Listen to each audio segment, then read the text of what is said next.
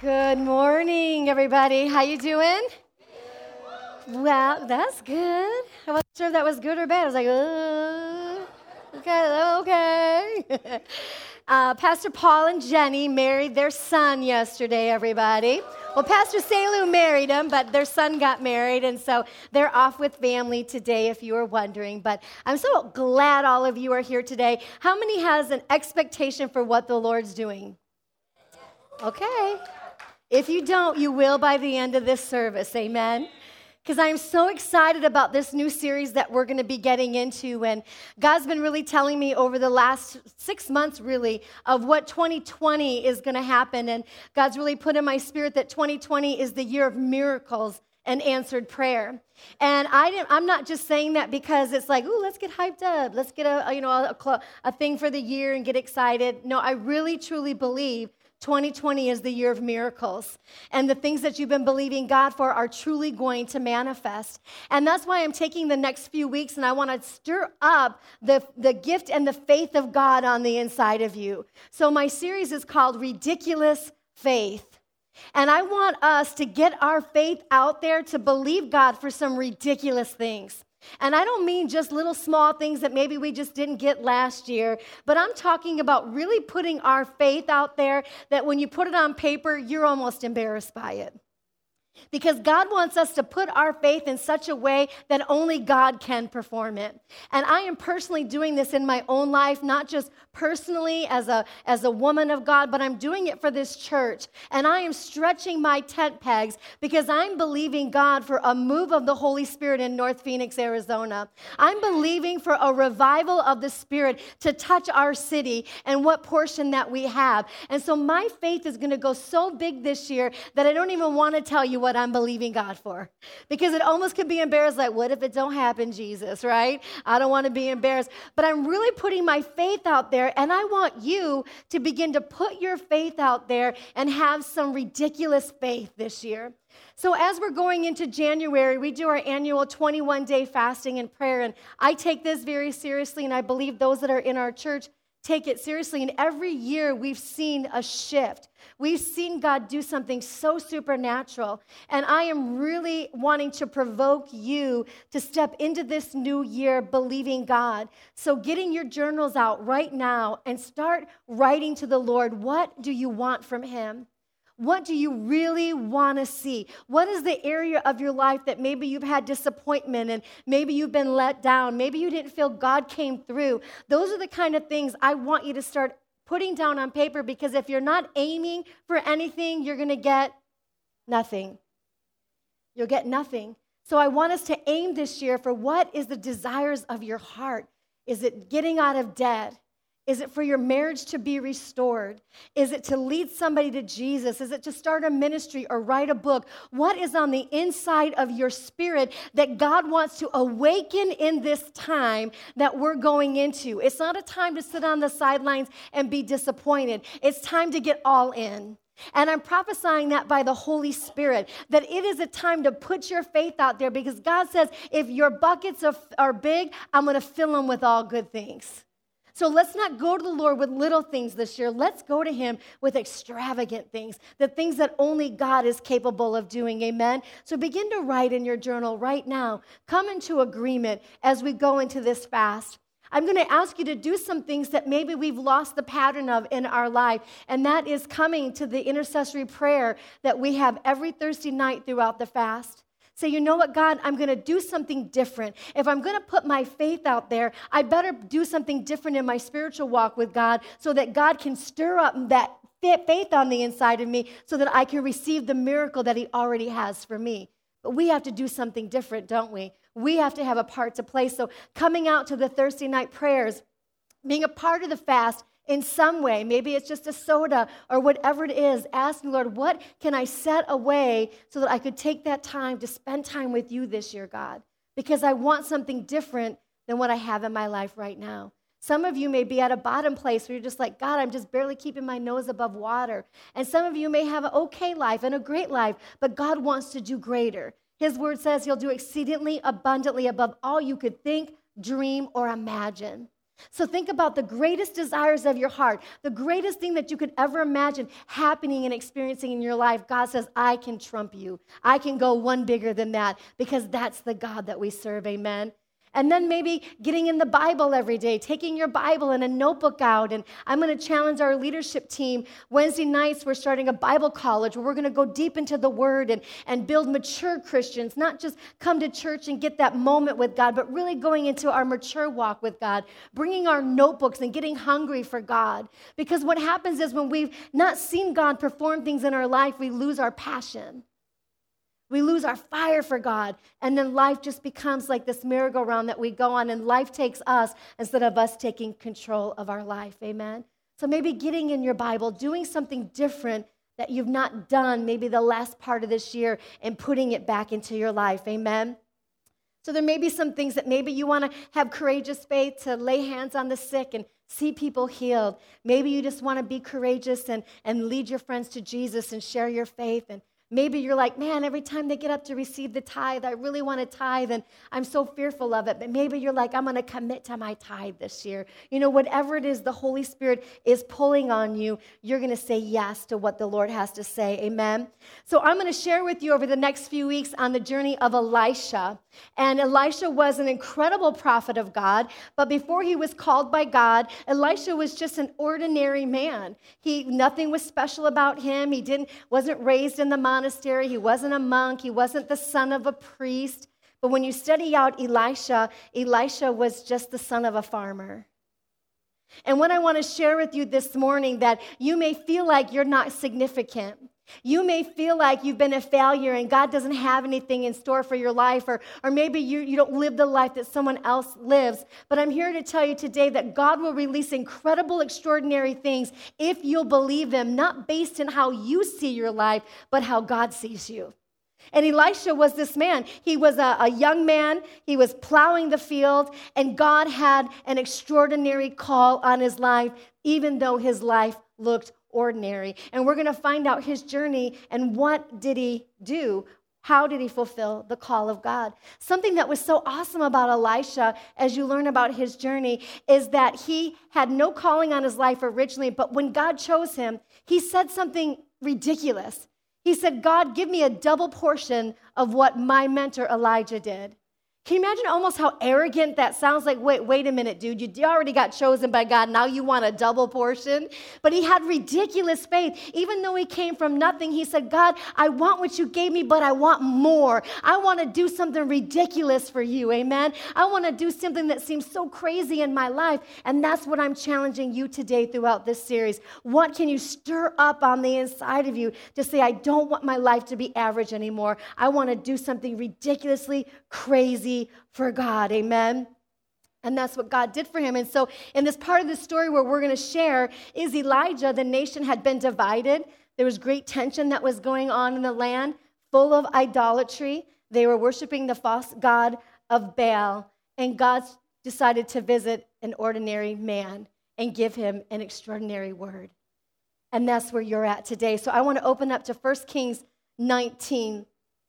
And it's telling us the story of Elijah when he came and he visited Elisha. Now, something I want you to see here is we don't really know the other side of the coin, what Elisha was believing God for. We don't hear the other side of the story at this moment when Elijah showed up and did something extraordinary. We don't know what was going on in Elijah's, Elisha's heart, but we see his response to what God is about to do. So let me just read this scripture and then we're going to break it down into a few parts. It says this So Elijah went from there and found Elisha, who we're talking about, son of Shaphat. He was plowing with 12 yoke of oxen. Everybody say 12. 12 yoke of oxen. And he himself was driving the 12th pair. Elijah went up to him and threw his cloak around him. Elisha then left his oxen and ran after Elijah. Let me kiss my father and my mother goodbye, he said. Then I will come with you. Go back replied, Elijah replied, What have I done to you? So Elijah left him and went back. He took his yoke of oxen and slaughtered them. He burned the plowing equipment to cook the meat and gave it to the people, and they ate. Then he set out to follow Elijah and became his servant. How many think this is a ridiculous story?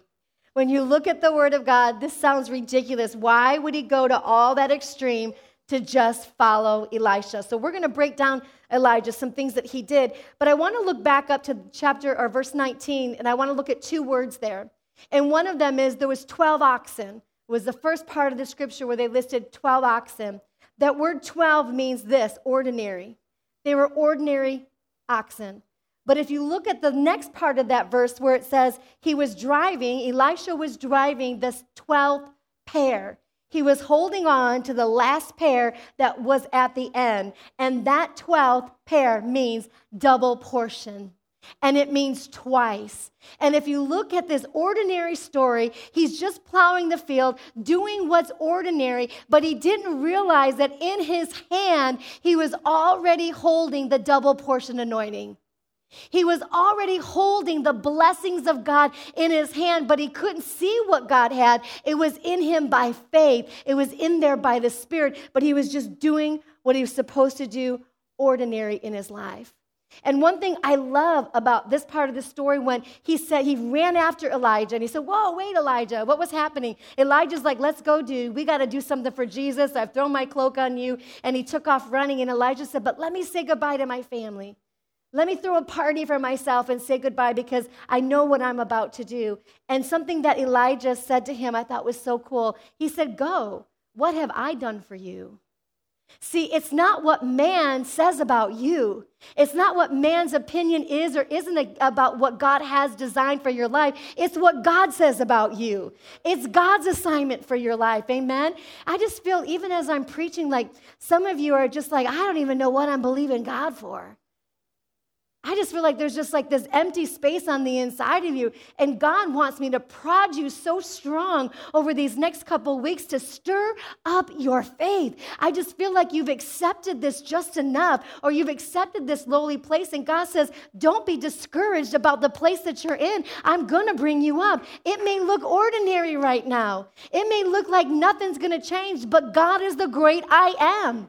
God is the Alpha and the Omega. God still sits on the throne. God is not powerless. We are limited in our own ability, but God has no limit in his life. And we need to take the limits off. Amen. And if you look at, I'll read that portion of the scripture again, 1 Kings 19 19b. The second part of it, it says, Elisha was plowing with 12 yoke of oxen, and he himself was driving the 12th pair. What was Elisha doing? He was doing what he always was doing. He was doing what only he knew to do. And in this life, life can become mundane. Life can become um, boring. You lose your passion when you're doing the same thing every day. I get up, I go to work, I you know punch in the clock, I do my job, I'm not happy, I hate it half the time, right? I go home, I'm feeding my kids, I'm putting them to bed, get back up, and it's Groundhog Day all over again. Mom and dad's in here, I'm getting up, taking this kid here, going there, and all of a sudden life becomes mundane. I'm doing the ordinary thing, and I'm wondering, God, what are you doing in my life? And what happens when life gets mundane, when it gets boring, we lose our passion. We lose our excitement and our faith has bottomed out, and we're not in a position of posturing ourselves to saying, I don't care about the mundane. I'm going to be faithful every day and I'm going to hang on to the double fold blessing. I'm going to trust God for the word He's about to give my life that's going to change my family, that's going to change my marriage, that's going to bring my children back home from the streets, that's going to build my church. And this is where he's at. He's just doing the same thing over and over. And guess what? It starts all over again. What do we find in the kingdom of God? We come to church and we love our church and oh, we're shouting from the mountaintops and we're, we're in worship and we're joining all the programs and then it becomes mundane. I go to church on Sunday, we sing this song, Pastor Barb gets up, we do that, right? And all of a sudden, church even becomes mundane and we lose our passion for the Word of God. We come in here, right, and that spirit that we got to pump everybody up and let's get excited for Jesus, right? Why? Because even serving God has become mundane because we've lost our passion and we've not postured ourselves for purpose. Because the only thing that gives us passion is our purpose. And, and we begin to just go through the motions. And that's what happened to Elisha. He's just plowing that field again. We don't know what's going on, but he doesn't know while he's doing the mundane and the ordinary. You can put that picture up there just in case some of you don't know his point of view that he faced every day. That was Elisha's point of view. Every day, plowing the field behind a double fold, stinky tail oxen. That was his view every day. Some of us look at life just like that every day. And we think, is it ever going to change? And we get frustrated and we grow weary and we lose our joy and our, our trust and our hope and anything, if it's our job and our marriage, anything that becomes mundane, we lose our passion for. But he didn't realize he was holding on to the double fold anointing. He didn't realize that Elijah, the prophet that everybody knew and the miracles that he performed, was about to anoint him with his cloak. He didn't know that was on the way, but he stayed faithful in the ordinary. And God is calling us to stay faithful in the ordinary with an expectation that God is about to give you a word that is going to change your life. And that's why I want to encourage you get your word from God. If I was to come down and get every one of you one on one, face to face, and I would say, What is God telling you today?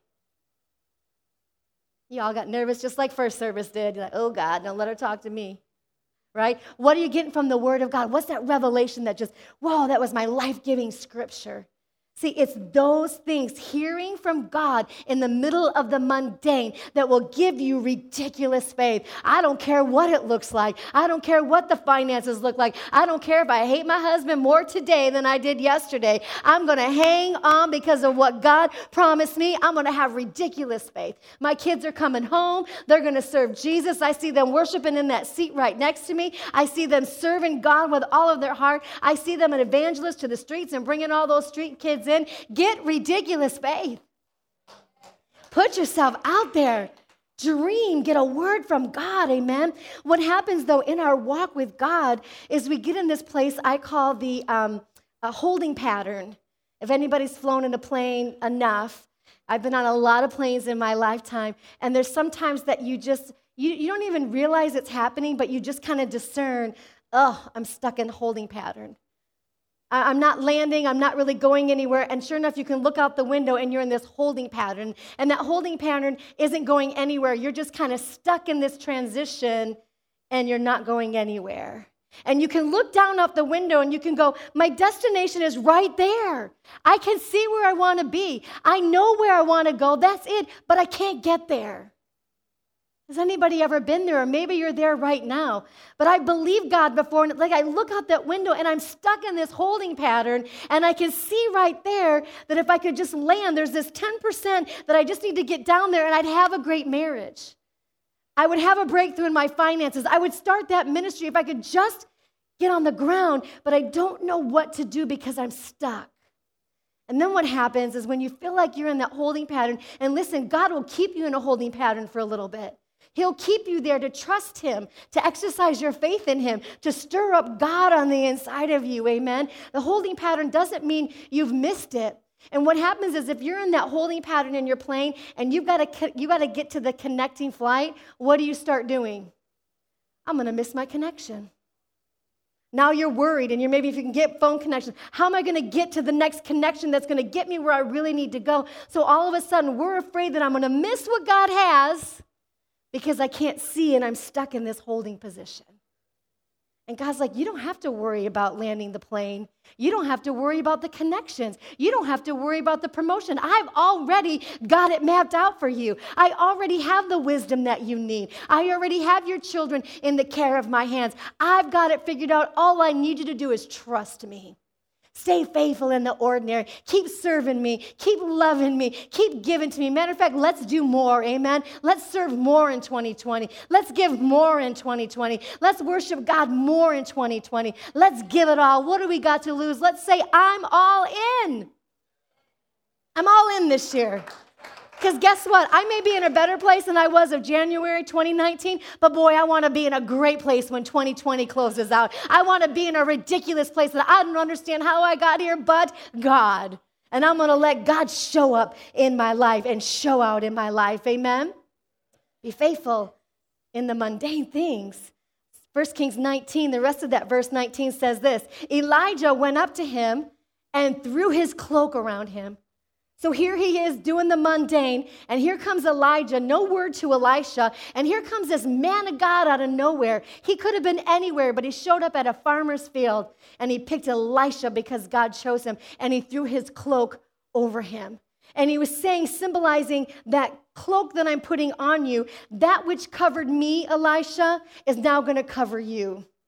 That which God worked through me is now going to work through you. That miracles that I moved through is now going to work through you. See, when God gives you a word from His Spirit, He will cover you. You are not in that miracle on your own. God is going to be with you, around you, surround you, promote you when God covers you. God is saying this. You're under my care. Quit worrying about what anybody else thinks about your situation. Quit worrying about where you look and what life looks like. None of that matters to God. All that matters to God is that you receive His word and you take the cloak of His anointing around you and you receive grace, grace, and you continue to believe God for what you're believing God for. I'm writing down some things that I'm believing God for this year. I am. I've already written a bunch of them down, and I, I, cannot wait to unveil them in 2020 for the Lord to show you what I'm believing God for. And it's ridiculous. It's ridiculous. But I have an excitement because I figure, what do I got to lose trusting God? What do I got to lose from dreaming? There's no disappointment with God. When God is in control, his hands are wide open because he's just looking for his kids to say, ah, I get it. My God has everything for me. And as soon as that aha moment clicks on the inside of you, you'll believe God for the impossible things. Amen. So, how can we apply this into our life today? How can we take what He did and bring it into our lives today? I'm going to share two principles of ridiculous commitment that I want you to apply in your life over the next few weeks or even into the new year. Two principles of ridiculous commitment. God is about to call Elijah to follow him without having any details. And point number one is this you don't have to understand fully to obey immediately. You know, human beings, we want A to Z, don't we?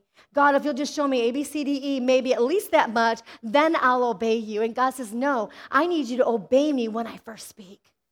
I need you to trust me when I give you the word. Don't begin to question and wonder what I have for you. I need you to trust that I am God and what I said is my will and my way, and you can trust me that I'll be with you. I remember when I was living in Beloit, Wisconsin with my, my family who started the church there, and church was great, youth ministry was great. I was running the church at the time, um, and I was the youth pastor. I was kind of the glue to everything, like everything revolved around me. That was a nice feeling for me. You guys supposed to laugh at that. You're all quiet today. Gosh. Anyway, everything really did revolve around me. And so one day, um, the Lord gave us a word. My dad sent me out. My dad woke up, the pastor of the church, and we begin to fast and pray. And he says, I know you're called to Arizona. And so I'm like, this is so awesome. My spirit said yes. And then all of a sudden, I got up and I'm like, well, what about this and what about that? You know how we do? Well, what about this? And all of a sudden, every that word from God began to come undone and begin to lose my faith because I wondered about everything. See, where am I going to live? What church am I going to go to? What's going to happen? And I had a plan. It didn't come out to my way, right? But we begin to wonder and undo. God calls us to walk by faith. And my dad said to me, We don't ever question when God speaks, we just obey. You just obey. See, I wish we had, you know, all the ducks in a row, but God says, just trust me. Be faithful to me, right? Honor me, trust me. I will be with you. 1 Kings 19 20 says this Elijah then left his oxen and he ran after Elijah. Let me kiss my father and mother goodbye, he said, and I will come with you. Something that I want you to see in this portion of his story is Elisha was ready. He was ready to go with Elijah. He didn't have to try to figure everything out. Whatever was going on in his life, he was ready to obey God. And I'm asking you this morning are you ready for what God has? Is your faith ready? I know for me as this church, what I believe God has called us to do that is so extraordinary, and I know He's going to do it, but we have to have our resources in order, right? We've got to have our finances in order make sure we have money when God says we can go build or buy land. We've got to have that ready to go. God can speak His word to do something, but if you aren't prepared for it, it'll never come to pass. And it doesn't mean it's not God, it means you weren't ready. That's why this whole year of 2019, we're saying, Let's prepare ourselves, prepare ourselves, get in the word, fast, pray, hear God, build your confidence, you know, build your faith in God. Why? Because when God says go, when God says start this business, when God says do this, do that, you're like, I'm ready to go. I'm scared, but I'm going, Jesus. There's a story of a, um, a church uh, just about six months ago. What's the name of the church again? I was Transformation Church. Anyway, there's a church about our size, maybe a little bit bigger when they started, but um, this pastor got the church, and for four years he built this church. And the Lord gave him a word. He said, You're going to buy the arena in the city, and you're going to preach my gospel from that arena. Well, he had like 600 people at the time, about the size of our church. And um, God said this this is his word from God. When you get a thousand people, I'll have you buy that arena. So he's like, okay, God, well, he's just busy building the church, building the church the whole time saving money, saving money, being honorable with God's money, putting it away, putting it away. And then all of a sudden, the arena came up for sale. And he's like, oh my gosh, God told me we're going to, and this is four years later. He said, God told me we're going to have that arena. And he said, find out how many people we have, because God says when you have a thousand, you can buy it. So he got the numbers together 1,200 people in his church. He said, we're going to believe God and we're going to go buy that building and trust God. And so he went, knocked on the door, and they said, Actually, it's too late. We've already had investors buy into it. We're signing the contracts today, and uh, we're going to make it into a church, or excuse me, like a city entertainment center with a bunch of little, which sounded kind of cool. And the guy walked away. He's like, That's so weird because God told me to have ridiculous faith and trust Him for that building. It doesn't make sense that our church should buy it, but I know what God said. But the door was shut. And so he went looking at other buildings, began to look at Kmart's and other warehouses or whatever, and every shut door, every shut door. And he got discouraged. And then one day the phone rang, and the arena, the board of the arena said, Listen, the financing fell through on that deal. And if you want the building, it's yours.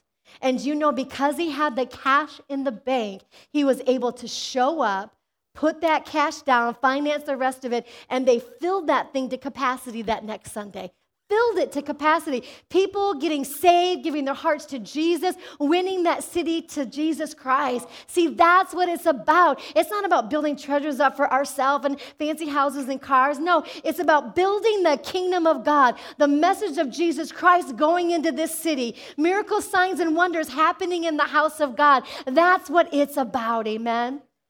So we prepare ourselves. We're doubling up our leadership right now. Let's double up our classes and let's make sure everybody's on double duty. Why? So we can handle the harvest that God's called us to do. Is it the will of God we win this city? Yes. But if we don't prepare, it'll never be ours. And we'll wonder, God, you said.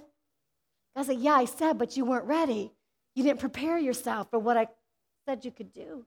Amen? So we're getting ready. So what do we do? Listen, God is not difficult to hear. We make him so difficult.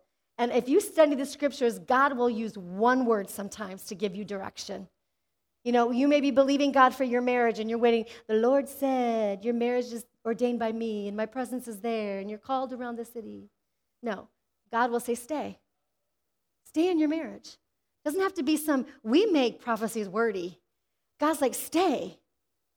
Right? If you look at scripture, he told Moses, Go. He told Abraham, Go to a land I ain't telling you yet till you just show up. Isn't God funny? Na na na, right? We, we over spiritualize God's voice. Whatever situation you're in, stop and listen to the Holy Spirit. He will tell you, and then you prepare. And you hang on, and you do the ordinary until the extraordinary takes place until your ridiculous faith comes alive. But I'm going to be faithful in the ordinary. Amen. You may be trusting God. You may want your health healed, and God will just say, Trust me. Trust me. Maybe you've got an idea and you had it on the back burner, burner, witty inventions, right? Starting a business, and God may say this year, start. He may just say, start it. And you're like, okay, I'm gonna start getting the plan. I'm gonna get the layout. I just need that one word from God, right? Maybe there's someone in here who wants a child and you're desperately been longing for a child. Maybe God will say, adopt. Maybe he'll just say, adopt. Or maybe he'll give you the promise it's coming. Hang on, you know, whatever it is. But get that word from God. I can't have ridiculous faith until I get a word from God. Because I have not, then it's just become my own good idea, and good ideas fade away really fast, don't they? We get disappointed with good ideas, but God ideas never leave here. You can't take what God told me away from right here. because I know in my knower, I know what God said. And I'm not tossed by the winds. Yeah, I may get a little rattled what's around me, but you can't take away what I know God promised me.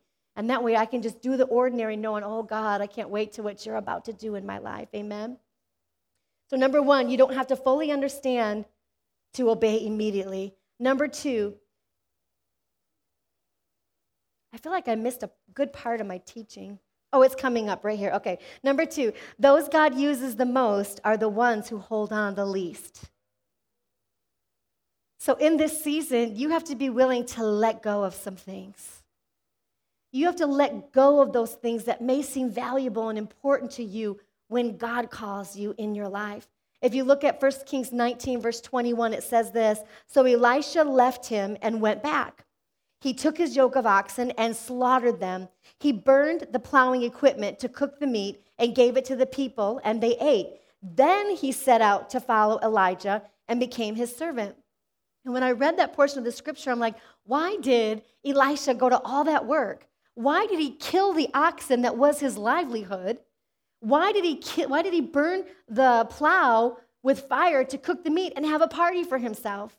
And the Lord spoke to him and he said, Because what has become security in your past, you need to burn it so that there's no going back. That was his livelihood. He knew, well, if this don't work with Elijah, I got something going on. I can go back to my plow. I can at least go back here. And God's saying, no, trust me. It's time to burn the old habits. It's time to burn the addictions. It's time to let go of behavior. It's time to let go of fear and unbelief and whatever it is that you default to every time that derails you out of the will of God. God says, let me burn it with fire. Because God says, put your face like a flint. There's no looking back, good or bad. You got to keep pressing forward to Jesus. And I know when I gave my heart to Jesus at 17, I surrendered to the Lord. I was in this relationship about a year in or whatever. And I remember one day waking up going, there's no going back. Like, there's no option for me to stop serving God. There's no option for to go back to the world and live like the world. I knew I had made a decision, hell or high water, I'm going to serve Jesus. I burned whatever is in the past, and there's no comfort zones anymore. I'm going to let go of whatever God wants me to let go of in my life. I'm not going to hang on to anything that makes me feel safe or secure or comfortable. If God asks for it, I'm going to give it away. And there's things that have us, there's things that control us, there's things that bind us up. And God is saying, just trust me. Let those things go that makes you feel safe and trust me. Amen. Allow them to be burned up. Why? Because God wants to have this plowing faith on the inside of you. God wants to do a ridiculous thing in your life. I know there's a story of a, a young man, and I even heard this when I was young a friend of mine's husband was caught on pornography. This was back before cell phones were out. And uh, he was on the computer and caught on pornography. And she came to me crying, I don't know what I'm going to do. And she was really tormented about it. And kind of in the back of my mind, I'm like, well, I know what I would do. The Sicilian in me, like the Sicilian woman came out of me. I'm like, I would take that computer, I'd throw it through the front window, and I'd beat it with a baseball bat and never have a computer in my house again. Why? Because I'm going to eliminate whatever's bringing destruction to my house. And if that makes me have to go out of my way to take my kids to the library, because she's like, well, my kids have reports. I don't care. We're going to go to the library every day if we have to. Why? Because I'm going to eliminate whatever's bringing destruction in my life. I'm going to let it go because I'm believing God for ridiculous things in my life. Another story of a man, he had, not modern day, had a cell phone. And he had addiction to pornography and he loved God. And it was a stronghold, and he was so frustrated because he wanted to die to that thing. And he brought it to his pastor, and he said, I'm just struggling with this pornography, and I can't get set free of it. And he said, Well, you need to get rid of your, your cell phone. He's like, Oh, man, we need our cell phones. You know, what do I do without my cell phone? I sounded Hispanic there, didn't I? That was pretty awesome. I was like, essay. Hey, man, no, man. As was saying, even laughing at me. So the guy said, You need to get rid of your cell phone, man. He's like, But wait, I need my cell phone. He's, Yeah, but you don't need that one. Go get yourself a little flip phone. And you know what that man did? He went up to the top of a building and he threw that cell phone off. And he went and bought himself a flip phone until he could find freedom. See, once, what was my point? The ones God uses the most are the ones who hold on to the least. It's a season to let go of those things that are holding us captive. Amen. What is in control of your life? Find freedom in Christ Jesus. This is not, not about guilt and condemnation. This is about God releasing his purpose in your life. Amen. There's no plan B. I'm not going back. Amen. I'm pressing on to Jesus. God is doing something new in, your, in our lives. God is stirring up faith. Listen, God never intended for his followers to play it safe. Never. He doesn't want us to play it safe. Let's get our faith out there and let's believe God for some incredible things. Amen. Are you willing to look ridiculous? Are you willing to let go of the things that you think is important in your life and to trust God? Amen. And develop ridiculous faith. The last scripture verse I have is in Luke 9. He said, Jesus replied, No one who puts his hand to the plow and looks back is fit for the kingdom of God. And it's not judgment. It's like, well, if you do that, I'm going to pay the price. No, he says you're not fit because you're always looking back and where you're not good enough. You're always looking back and where you failed. You're always looking back, and Jesus says that can't produce the kingdom. But if you keep your eyes on me, if you keep trusting me, I'll produce a fruit in your life you never dreamed imaginable. Amen? Amen. Go ahead and stand to your feet this morning. Praise God.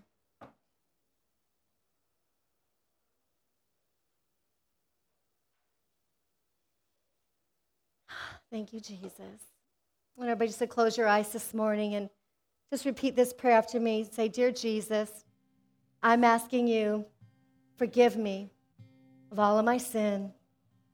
Come into my heart, be my Lord, and be my Savior. And Father God, I commit to have ridiculous faith and trust you and let go for the great things in my life. In Jesus' name. Father God, I just thank you for everyone here today. I thank you for what you're doing in their hearts, in my heart, and in this church. God, I know that you're doing extraordinary things. And I know, God, you don't want anyone to feel eliminated. I know you don't want anyone to feel like it's impossible for their lives. So, Holy Spirit, I ask that you begin to stir them up as they leave church today. Begin to stir them up in their spirits as they're driving, as they're at work, Father God, when they're in their car. Awaken them, Lord God. Awaken their passion again. Awake their zeal, Lord God. Let us become a church that is so on fire for your purpose and your desires, Father God. Awaken your church, God. I thank you that Faith Believers is a church that's been set apart for a divine kingdom purpose, Lord God. That, Lord, we're called to house this revival. We're called to house the harvest that is coming in. Let us be a church that is poised and ready to receive the lost and the broken and the hurting, Father God, and the prodigal sons and daughters. We thank you, Jesus, that as this year comes to a close and we're going into 2020, we have great expectations. Stir up our spirits. Give us ears to hear what your spirit has to say, Father God. Let us hear that word. Let us hear a voice of your spirit. In Jesus' precious name, amen.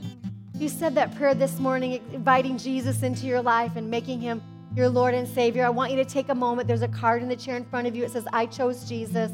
Fill that out really briefly and bring it to our altar worker, Ed. We have a Bible for you, but we also have more information about your walk with Jesus. It's more than just saying a prayer. We want to empower you in your relationship with Jesus Christ. Amen. So I love you all so much. Don't forget John George next week, 9 and 10:30. Bring a friend and let's build the house of God. God bless you. Have a wonderful day.